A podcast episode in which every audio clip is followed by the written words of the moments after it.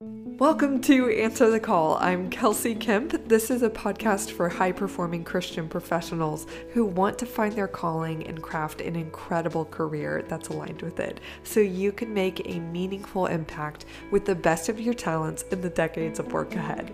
Today is a super special treat because this is a conversation with Jamie, a client who recently completed my program, The Calling Academy, and landed an even more incredible job than she could imagine. One that perfectly marries her passion for teaching with her background also in software engineering, while also, this is the crazy part to me, while also exceeding her income goals. In this episode, you're going to hear her share her story of really this huge theme of nothing is impossible for God being all over it, as well as the fears and the doubts that honestly came up along the way before she hit this celebration moment that we get to talk about today. And also why she almost didn't work with me, but why she's glad that she did. And the details about how she got through also a technical interview that she didn't know all the answers for. In addition, another topic we're going to touch on today is how she negotiated her salary for the first time in her career, and in it landed an unprecedented 15% pay raise within her company. So wild. And also what it was about the Calling Academy that made a difference with it all. Really excited for you to hear this conversation. I pray it encourages you, pumps you up, and sets you off towards your own path. Jamie, welcome to Answer the Call. I could not be more grateful to be having this conversation and for people to hear your story. Oh, it's going to be so encouraging. So welcome. Thank you. I'm so excited. Yay. Hey, how about this? A natural place to start. Just tell us the basics about you so we can start to get to know you. You know, classics like where you live and what you do for work and what you are about to start doing for work. We'll get into that. But for now, the basics. Sure. Yeah. I'm up in the DFW area. I live in McKinney. We're in the middle of moving across town. So pretty busy with that. I'm very into all things Disney. I'm going to Disney World this week, so that's exciting. Really into sports and just hanging out with friends, really involved with the church group. So just your kind of average stuff. But I'm a software engineer up at one of the companies here in Dallas. So yep. That's me in a nutshell. At you. Actually, I would love to hear a little bit more about your career story, the high level overview up until this point. I know that many people like me are curious, like, hey, what did she major in college? And then how did she get into software engineering? So what's that story been for your career? That is a long story. Oh, it's a long one. It is. So, it was very typical, I feel like, for our generation coming out of high school, like, I don't know what I want to do. I have no idea. And so you kind of default to what you know and what you've heard people say you'd be good at. So I went into school thinking I was going to plan on being a teacher, majored in education, thinking, I like high school kids. I like working with kids. So I was going to teach math and computer science. I had a really cool mentor in high school that was the computer science teacher, who, saw that in me and said, I think this is such a kind of niche to get into. A lot of, especially women, don't get into that sort of field. And I enjoyed it in high school. I took some classes. And so I kind of got going that direction, thinking, all right, cool. Well, then going through college, it turns out that computer science is hard. And yeah, so it's kind of that respect. I tried one coding class and I was like, I feel complete. Bye, everyone. So it's kind of a bumpy road for me because I'm not as not a natural fit for computer science in a lot of ways. I'm more of an English brain, really like writing and doing that sort of work, which worked well for the teaching side. I like talking to people and doing that, but the computer science stuff was really hard. But saw it through, didn't change my major to English, even though I thought about it. You start looking at the credits, you're like, no, that's not gonna work. It's too late. Yeah, I appreciate your thought process on that. I know, to each their own, but I know how easy it could have been to just say, no, like my education defines me. And so I really have to pick the perfect major that I'm obsessed with. So why don't I just backtrack majorly, stay another year and major in English instead. But it seems like you kind of understood. Luckily, I'm super practical. Yeah, super practical. I think it serves you well. I'll say that. Yeah, because... I was like, I've done too many classes. It's too late now. Can't go back. Yeah. Which, I mean, obviously, like, God had a plan and gave me that insight of let's just keep pushing forward. So I got an internship at my current company and did some software development work with that, and just really fell in love with the company's culture. Everybody's really nice place to work. I have a lot of friends from college who actually work with me at the same company. So that turned into a full-time job, which made my senior year of college kind of awkward because I had to go back and do student teaching. Oh, I'll never forget going into my professor the first week of school. I had just gotten a job offer for after school, and I went into his office and I was like, I'm not going to be a teacher. And he was so mad at me. He was like, what?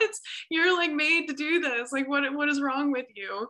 And I'm just having this like major internal struggle because I've just gotten offered this on paper perfect job. Like, so proud, so excited. But having that tension of like, he's right, that I hear him and I know what he's talking about, that I am in a lot of ways made to do this, but I just, for like that internal voice is like, nope, you're not supposed to go teach in a school. And that was so hard, right? Because my parents are teachers, my brother's a teacher now, the whole family teaches.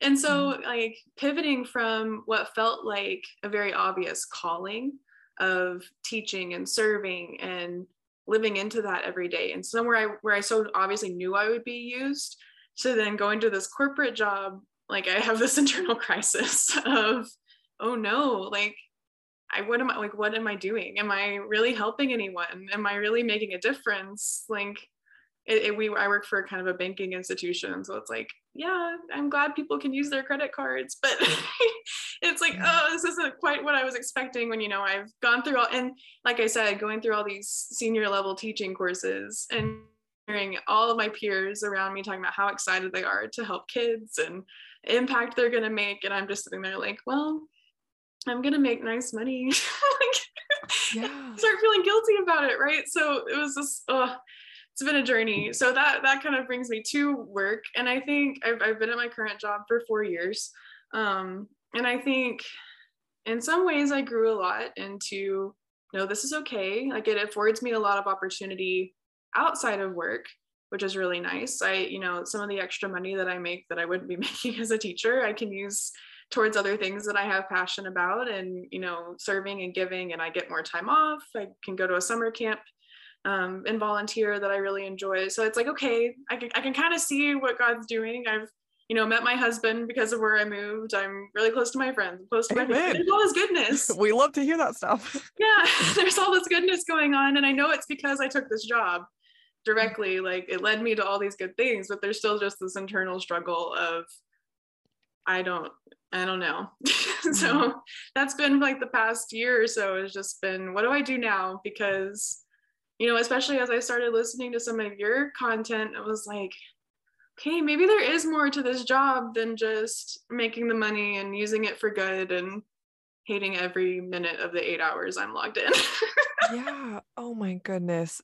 My heart just moves when I hear things like that, because I think our trajectory or the pattern of our early careers is somewhat similar in actually having that internal voice, like you mentioned, of thinking, oh, I think I kind of know that, at least the feeling or the kind of impact that I really feel called to make. And I know that this first job out of college is just purely practical. It's a great opportunity. Why don't I just take it? You know, we're just trying to be kind of sensible people here. Right. And it feels like you're both making a decision that you think is a good one while having this conflicting voice in your head, but then you see God work through it in so many great ways. And I'm really interested to bookmark that and come back in a little bit once we see how your story has recently developed and see what you, I guess, looking back, make sense of that early career decision and how you feel about it now. Because I don't know about you, I don't think that mine is a mistake, though it seemed like a conflicted one at the time. Right. Okay, let's just let the cat out of the bag. Can you please You said, especially since we were corresponding before this, and I love how you wrote it out. You're like, enter the Calling Academy. So we got in touch and you decided to take a crazy chance and go through this program with the intention of discerning what you feel called to do vocationally, because you're asking, like you said, these questions now of, okay, there's got to be more. Lord, actually, please show me that there's more than this. So how were you feeling at the beginning of the Calling Academy, of when you're entering it? And then what started to, I guess, let off some light bulbs in your head of, oh, yeah, wait, okay, this is working. What happened? Yeah. So I think the biggest thing was just like you said, like, okay, I've been, you know, through personal study and different books I've been reading, Bible studies I've been going to, like, I feel like you're telling me over and over again that there's no such thing as impossible. I feel like that's been a big theme for me this year, and just different books and different, like I said, different studies I've been doing. Like, I keep hearing him over and over again, like, just ask me for it. Quit doubting, quit thinking I can't do it, quit thinking that, you know, all these lies that you're hearing about, there's no way and too big or whatever, like, quit, just start asking, but you got to do the work. And I think that was one of the biggest things I took away from your course is like, okay, let's not just ask and then sit here. let's ask and keep asking, but let's also do the work at the same time and really do that discovery while asking at the same time and doing them together. I think I've done a lot of it separately.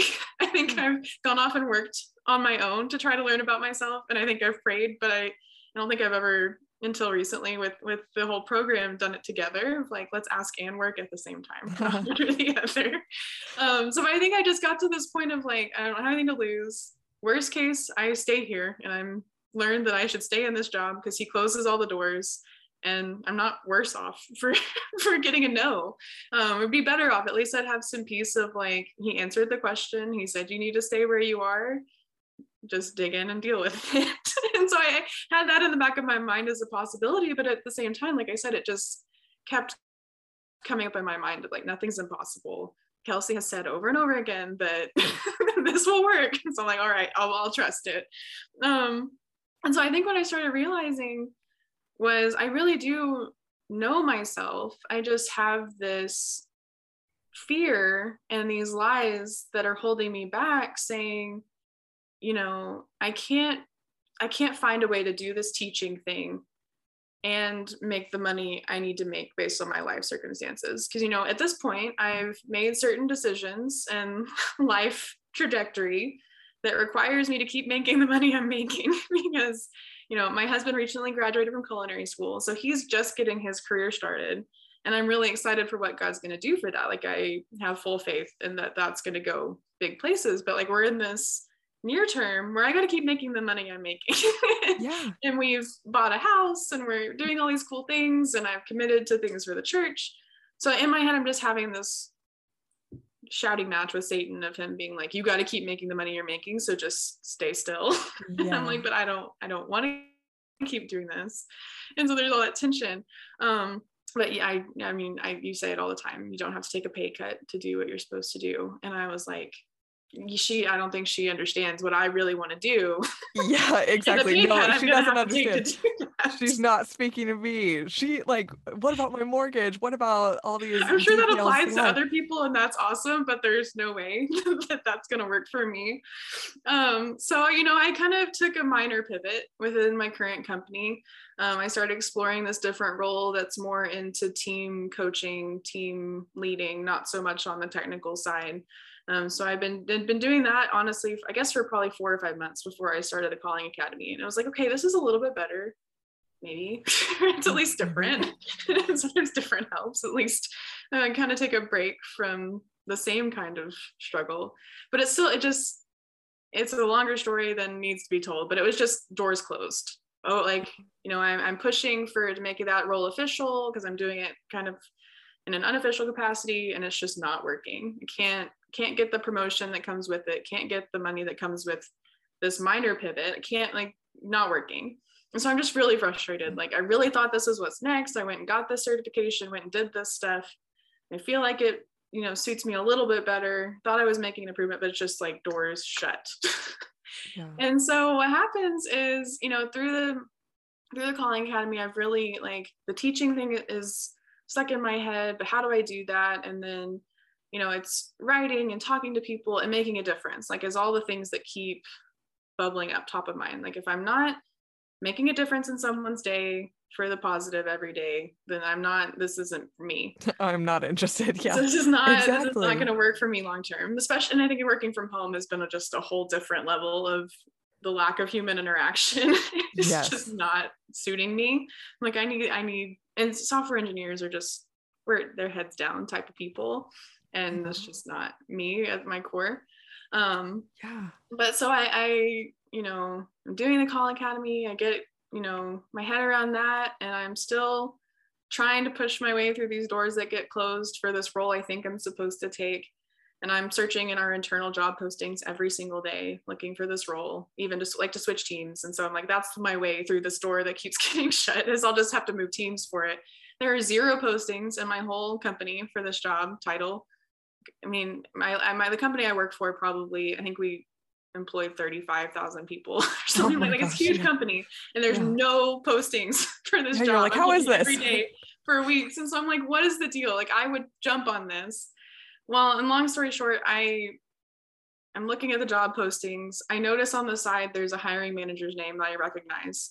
So I click on it, and there's a software engineering title post that's one bump above my current level, but it's actually for being on the team of people that trains new hires. So fresh out of college, they have a program that I went through and needed because I wasn't the most technical person, where they train you up on what you're going to be doing in your job day to day.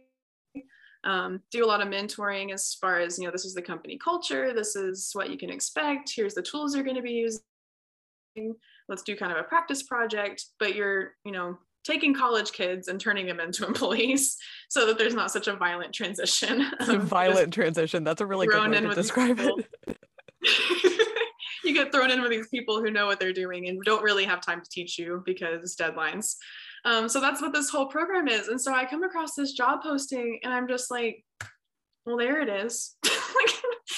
There's exactly what I need, is how random. Right. And I wasn't looking for it. I was looking for this other role that I was convinced I was supposed to be doing. And it just, the Holy Spirit thumped me over the head with it. Like, here it yes. is. So, I mean, really? I applied within 15 minutes. Yeah. Wait, okay. This really is hitting on a theme that I feel like the Spirit has taught me over and over and over again, is that it's your intention and your faithful movement that matters. And God is so eager to work with. Mm-hmm. Because in a sense, I kind of think, well, obviously God is sovereign, and he is kind, and he is moving, and he's leading us even with our misled, unwise actions. Mm-hmm. But he can only guide an object in motion. And if you kind of opt out of a walk with God, then there you have it. You have your answer. But you, even though your focus, like what your mind latched onto as, I'm moving forward and this is the answer. It was a very specific position that you had logicked. This is for me. Mm-hmm. God used your search for something else right. to throw something else in the way and say, no, it's this. Right. He used your movement. And that's why I just keep on saying you could trust him to guide you as your steps are moving mm-hmm. forward. And that's why we don't have to have this enormous fear of getting it wrong, because I think as you're knocking on doors, you, the right one will open. Yeah, but absolutely. You could have and this is what I really want to credit you for, is you could have so easily just looked at all the closed doors and said, that is my sign that I'm supposed to stay where I'm at. But you didn't. You kept on looking at the cold, hard facts of belief. First, you talked about mindset and belief, that I had to open my mind to the reality and faith in God that actually it's not his intention for me to just keep on piddling around in this job that is only becoming more and more like an itchy sweater, and mm-hmm. it's not getting better. Well, and when everybody in your life is saying you're pretty miserable, like, yeah, you're not happy. You know, I've got my husband saying, you know, this isn't affecting us yet. Like, we're doing fine. But if you keep going like this isn't good for us. You're getting off work every day, sad and anxious and frustrated and angry and all these negative things. And I'm, you know, recognizing in myself, I don't want to feel this way. This job isn't worth it to me for me to even feel this way. I don't care enough about what's happening to be this upset, but it's just wrong. Like there's things that are going fundamentally wrong with the way that I'm interacting with people. I'm not a person that I like in this job. I don't like my reactions. I don't like my interactions. And so it was just like God used my miserableness and so that, like, to your point, like that was where I couldn't just stop. I was like, this isn't working. And, you know, in all truthfulness, I probably put it off way longer than I should have. But sure. You know, it gets to the point where it's like, I can't stay this miserable. Yeah. Wow. I'm curious if the topic of should I just be more content or do I need an attitude change? Was that ever a question for you? I think a little bit. Yeah. Cause you start thinking, you know, and I guess, especially in my situation, you know, I've got, like I said, all these family members who are teachers, and teaching is hard. Yeah. You know, yes. Teaching is justifiably, realistically hard. Like they are some of the best people and so I have this struggle of how can I even complain about my cushy corporate job when they're getting in the trenches and doing the work, and with all the pandemic stuff that's made it even worse, they're making less money than me, they get less time off than me, they're actually making a difference. Why am I not just happy over here with what I've been given? You know, I feel confident that it's where I'm supposed to be. All these good things have happened from it, like I said before, but at the same time, so I should just be happy. Like I should just accept that this is where I am and use it to the best that I can. And like, you're like, kind of wait. And if, you know, something else falls in my lap, then maybe I'll change. Your lap. Oh, because like action isn't faithful. Waiting is faithful. Mm-hmm. Yeah. When over my life, I've had to severely unlearn that. Yes. That when somebody says what is like just the word faith, and we just have that hit our minds for a second. When I say be faithful, wait. A lot of people think of a stagnant, sit and pray and wait for, you know, if it's for a husband, I hope it's the mailman, because like he has to come to me. I'm not going to do anything. Versus now I realize you read the Old Testament. Oh my gosh, everybody's walking. Everybody's in the desert. Everybody's on a journey. Everybody's going somewhere.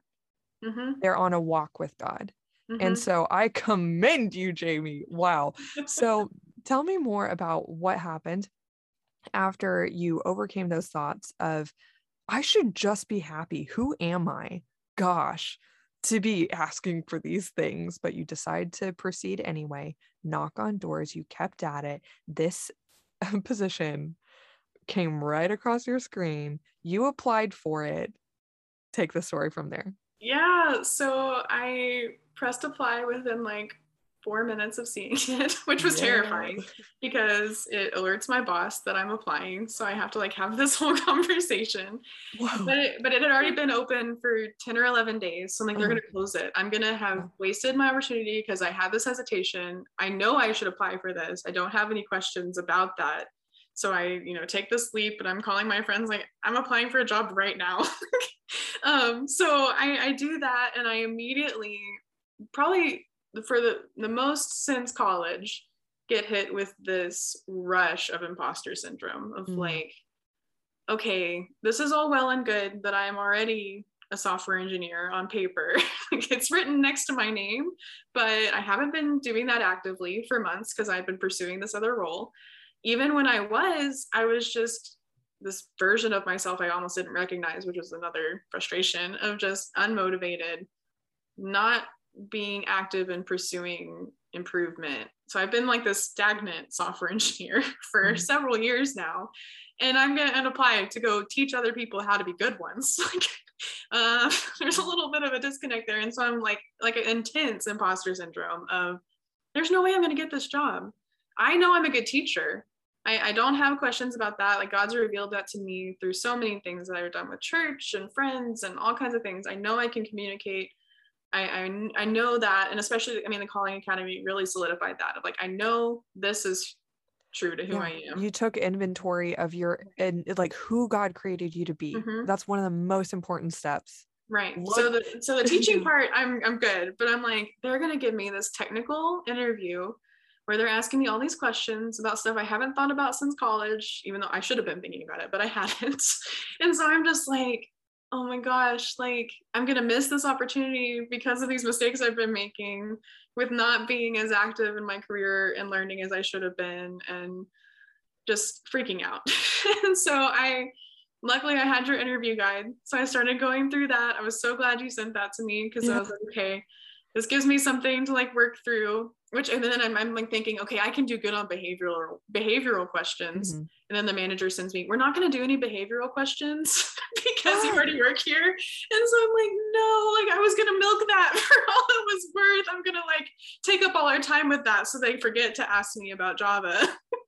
This really was a mental spiritual test for you. Yes. So he sends me, no behavioral questions, just a technical interview. So I'm like, oh, okay. Well, this was fun. This was a fun idea while it lasted. But I mean, I had this moment of, I don't want to regret just giving up on this. I feel like God's already told me this is it. Like, this is what's next. He led it to me so intentionally. I feel this weird feeling of that I'm not used to yet, that I'm trying to grow into, of feeling like he's promised me something and not doubting it, but I need to do the work.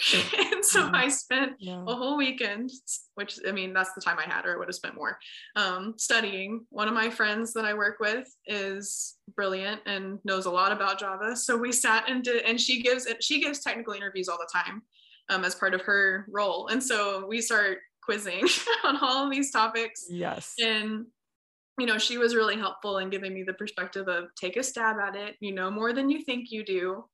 Even if, she's letting me know, when I give interviews, it matters so much more to me that people try, and I can tell they can think through it than whether or not they're exactly right. And so I start. It's 100% true. Yes. Right. And so, but I really appreciated, I think the biggest thing for me from the interview guide was, don't ignore the elephant in the room. Mm-hmm. Be honest and be direct about kind of what you're lacking, so that it shows that I'm aware of it. And so I think that was the biggest thing in the interview is, the studying definitely helped. There were several questions that I would not have known without studying and doing the work. But I did bring up several times in the interview, I'm not the most technical person you're going to interview. I know that about myself. I'm rusty on this stuff. I haven't been actively doing it for a while now. And I know I have more studying to do. I know I have more learning to do. I'm going to get some of this wrong. Or, they asked me a question and I'm not sure. I don't know the answer to that. I think it might be this, and this is why, but I'm not sure. And I think when, I got feedback after the interview, they talked about that. They were like, your thoughts were so organized. We really appreciated that. And we know you're rusty, but the way you presented it made us feel confident that, that was a risk we could take, so to speak. So I ended up getting the job, which is just mind blowing after this hour and a half of technical questions that I was just like sweating bullets through. Like, some of this I know, some of this I have no idea. So I get out of the interview and I'm like, I have no idea how that went, besides that I feel like I gave it my best because of the preparation I did beforehand. I gave it the best that I was going to give it. And so there was at least some piece there, but I'm still like, I don't know how that went. They gave me no feedback during the interview. I had to wait until he actually offered me the job. But yeah, that's been really exciting. Oh my goodness. I know that we are all so excited with you and for you in this, but actually the story didn't end there. You also were a very brave woman, and you asked for a pay raise, and I was elated. So I had, before the interview ever happened, I had an HR screening where they basically make sure that you even want the job you've applied for. They kind of tell you a little bit more about it to make sure we don't waste the hiring manager or my time really as the interviewee. And so as part of that conversation, she just asked me, how much do you want to make doing this? Which is not what I was expecting. I was expecting more of a, here's what you should expect to make. But she just asked me, what do you want to make? What are you expecting? And so in my head, I'm like, oh, I've never been asked this question before. You know, I started this job out of college. They just told me a number. At the time, I didn't know any better, so I just said cool and took it. Mm-hmm. Which is so bad. Yeah, of course. I learned that lesson since then. Yeah. I mean, how many of us are with you right in that, including myself? So she asked me what number, and I, you know, have a sense of where I'm at. I kind of know where I fall in the pay band for the job, for the level I'm applying for. Mm-hmm. And so I asked for a really aggressive amount. I thought, you know, I'm used to in my company, I asked for essentially a 15% raise. Yeah. And the HR person I'm sitting on a Zoom call with says, well, we don't really do that. You know, she's like, part of this process. And I mean, she was really nice. Like, she just was, you know, we want to make sure you have reasonable expectations so that you're not disappointed at the end of this. You know, yes, it's a promotion, but you know, the company, we usually do 5 to maybe 10 at the most % raises as part of promotions. So, you know, I'll tell the hiring manager what you said, but no, like, yeah. I mean, he's just giving me this feedback of, sweetie, no. And so I'm like, man, like, I've just like totally messed up even asking for that much. No, like, no, oh, that was crazy. Maybe it'll be fine. I hope she doesn't tell him. And he's like, what is this girl? And I'm rusty and all these things. And so I'm just like having this storm of thoughts around, I just totally messed up asking for that much money. But then I got the offer, and it was exactly what I asked for. And so it's just, my mind is we're all screaming blown. Like, and it's on a new team, new functionality, a stretch in your career, mm-hmm. and you spent your interview being honest where you needed to be honest, but then forward reaching and saying, hey, I get it. This is where I'm at, but this is what I'm going to do to really excel in this position. And also, here's why I naturally, like, who I am is a great fit. Right. For what really matters about this role, not just the, right. And so anyway, you sold that so well. And I'm just so grateful for your testimony in many points of this career journey, because there's so many challenges. You brought up mindset, you brought up beliefs, you brought up worthiness, you brought up struggling to find the right position. You also brought up interview fears, mm-hmm. and imposter syndrome, skill set, and now salary. Mm-hmm. Those are fears that all of us hit. It's not just this one general fear. There's a lot that comes up when you're trying to make a career change, but yeah, praise Jesus. Like, and yeah. I just want to really celebrate your strength of spirit and mindset too. And also, like, reaching out to get help as well, and how I think that's a part of your strength too. And once you got to that last dragon that you're going to slay of, hey, this is how much I want.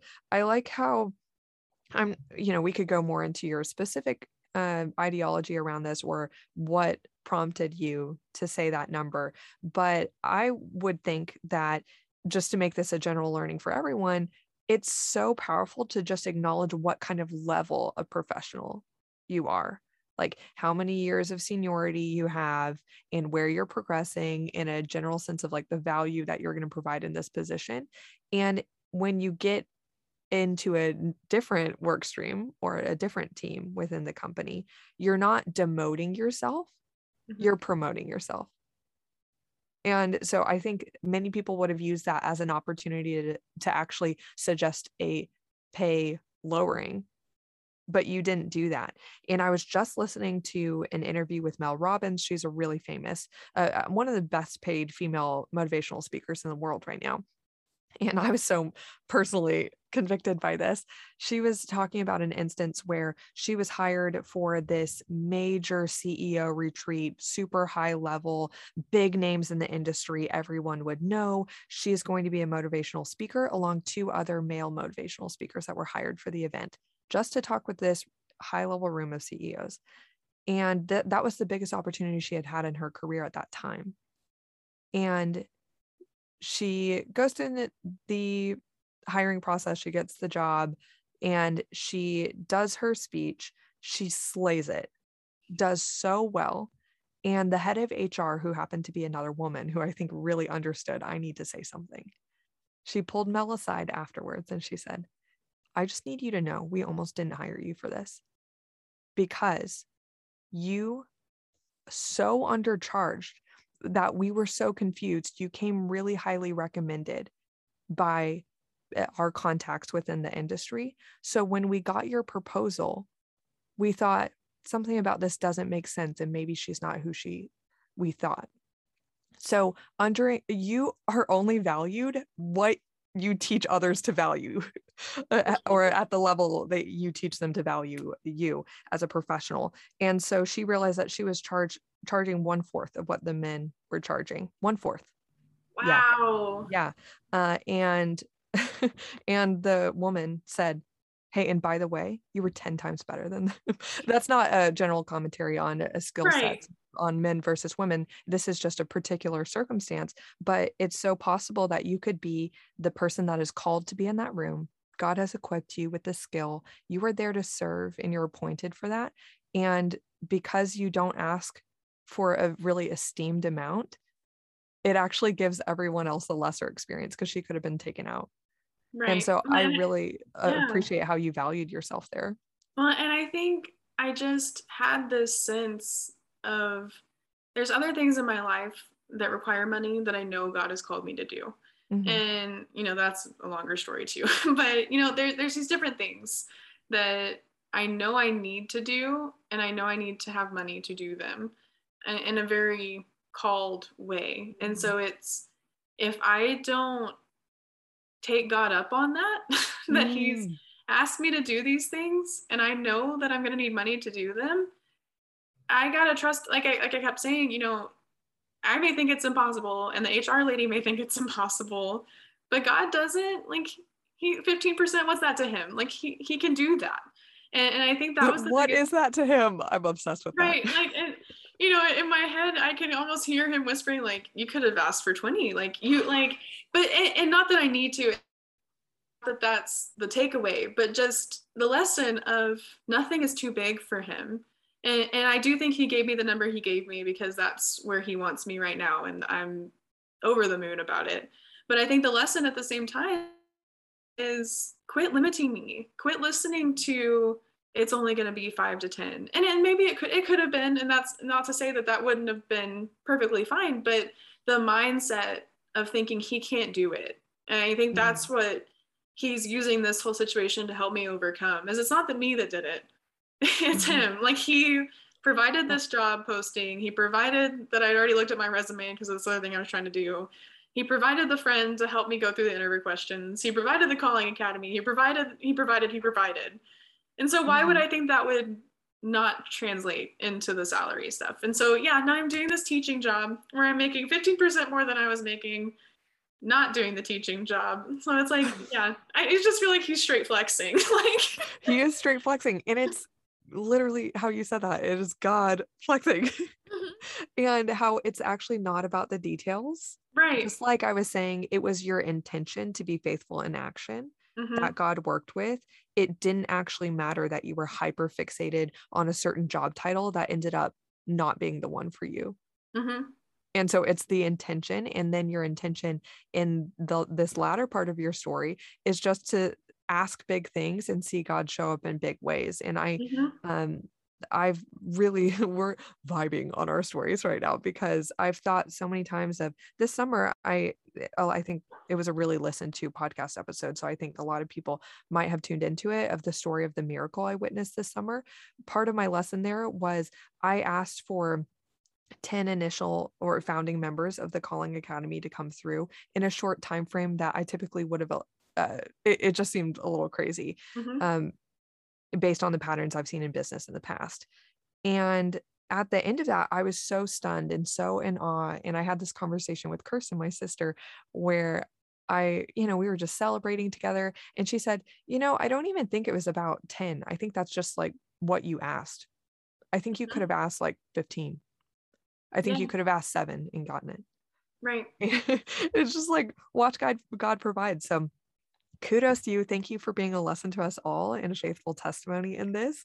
I'm also so curious what hesitations, doubts, or questions almost stopped you from joining the Calling Academy. Right. Yeah. I think I mentioned one was you kept saying that I wouldn't have to take a pay cut. And I was like, okay.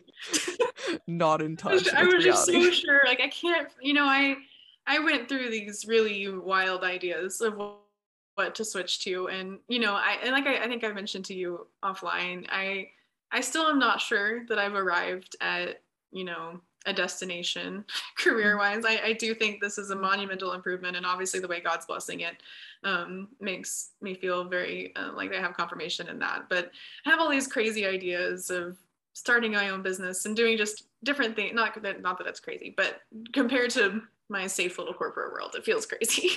But so, I think the hesitation was around the pay. It was around, am I going to be brave enough to do whatever I figure out I'm supposed to do? What if he calls me to something I don't like? But I felt like you really addressed that, which was really awesome, of quit with the belief that he's going to call you to something you hate. He's like, he designed you for something that you're passionate about on purpose, and it's all going to align, and just trust him in that he's good and faithful and wants you to do something you like. So that's just Satan spreading the lie that you're going to get called to do something you absolutely hate. And then I think just fear that my education would get in the way, that I, wouldn't be qualified to do whatever it was that I'm suddenly really wanting to do. But I just felt like you addressed all of that. And so we did that session up front. We had that Zoom session where you kind of went over the pillars and all of that. And I was like, all right, I'm in. Yeah. Because like you hit all the concerns. And so I was like, I trust it. Exactly. Right? And I think the biggest thing that sold it for me is, and I've mentioned to you before too, it's so obvious that God is in what you're doing. But that's just contagious to me, of like, I gotta get in on this, because he so clearly has her aligned to what she's supposed to do. And it just radiates out of everything you say, everything you post. So I will plug anytime you want, because it's just, I wanted to be a part of it. So no doubts left. Oh my gosh, Jamie. I have like this, just the craziest feeling of joy right now, and disbelief and awe. I think it's better described as awe for our creator, because I did not come out of the womb like this. I was in the corporate job and terrified like you. And like I've said on so many points of relating to you, I think there's just no human emotion that's foreign to any of us. Like, we all really do relate. But when you step out in faithfulness, like you've so clearly demonstrated, it's not just about me modeling a vocational calling with the Lord. Now you're a part of that story too. And you're demonstrating what it means to be made in the image of God, and to walk in faithfulness and trust, and like, oh my, like, Father in heaven, you have got me in the biggest ways. And you've made me for a big life with you. Like, and that being one that just brings all the more praise to him. Now you model that for all your friends, and they say things like you just said to me, of it's just so clear that God's in what she's doing. And that is something that makes me tear up, of what I want all of us to join in, because I want the kingdom of God to be have the wind in our sails again. Mm-hmm. And after coming out of kind of this, what I see as a generational unhelpful pattern of being convinced that the only people who are called pastor or missionary, and everyone else, you get the unlucky, uncalled job of just logicking your way into purpose by saying, I'll just stay, pray, and pay for the people who are doing the real work. And so thank you for rising up in faithfulness and linking arms with me, so that we could say, no, all to God be the glory. Every single one of us have a very specific place. God did not by mistake talk much about the body of Christ being imagery that I think all of us need to fixate our eyes on. Of to be a part of the body of Christ means not one part can be missing, not one part can be not up for the job or not into it for the day. We need to all show up to our specific stations, looking at how God designed us to have that be the roadmap of where am I supposed to show up? And then you lift your internal abilities to him and say, all right, clearly this is the best of what I have to offer. And then watch as he uses it with grandeur. Yeah. So you amaze me, Jamie, really? So much. Oh, goodness. I could keep on talking with you forever about all this.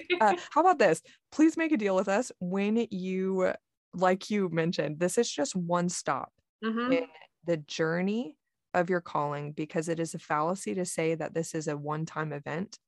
It's a lifelong conversation with God. So please come back and let us know when you have the next steps revealed and that business we're talking about. I think I have some time. I think you do have some time, everything, but you know, we'll be here. We'll be cheering you on. Absolutely. Oh gosh. And this might be a little bit scatterbrained, but one thing I was thinking about when you were talking about all the objections and the struggles and the questions that came up along the way, and you were like, you addressed that. Wow. Yeah, that was in there.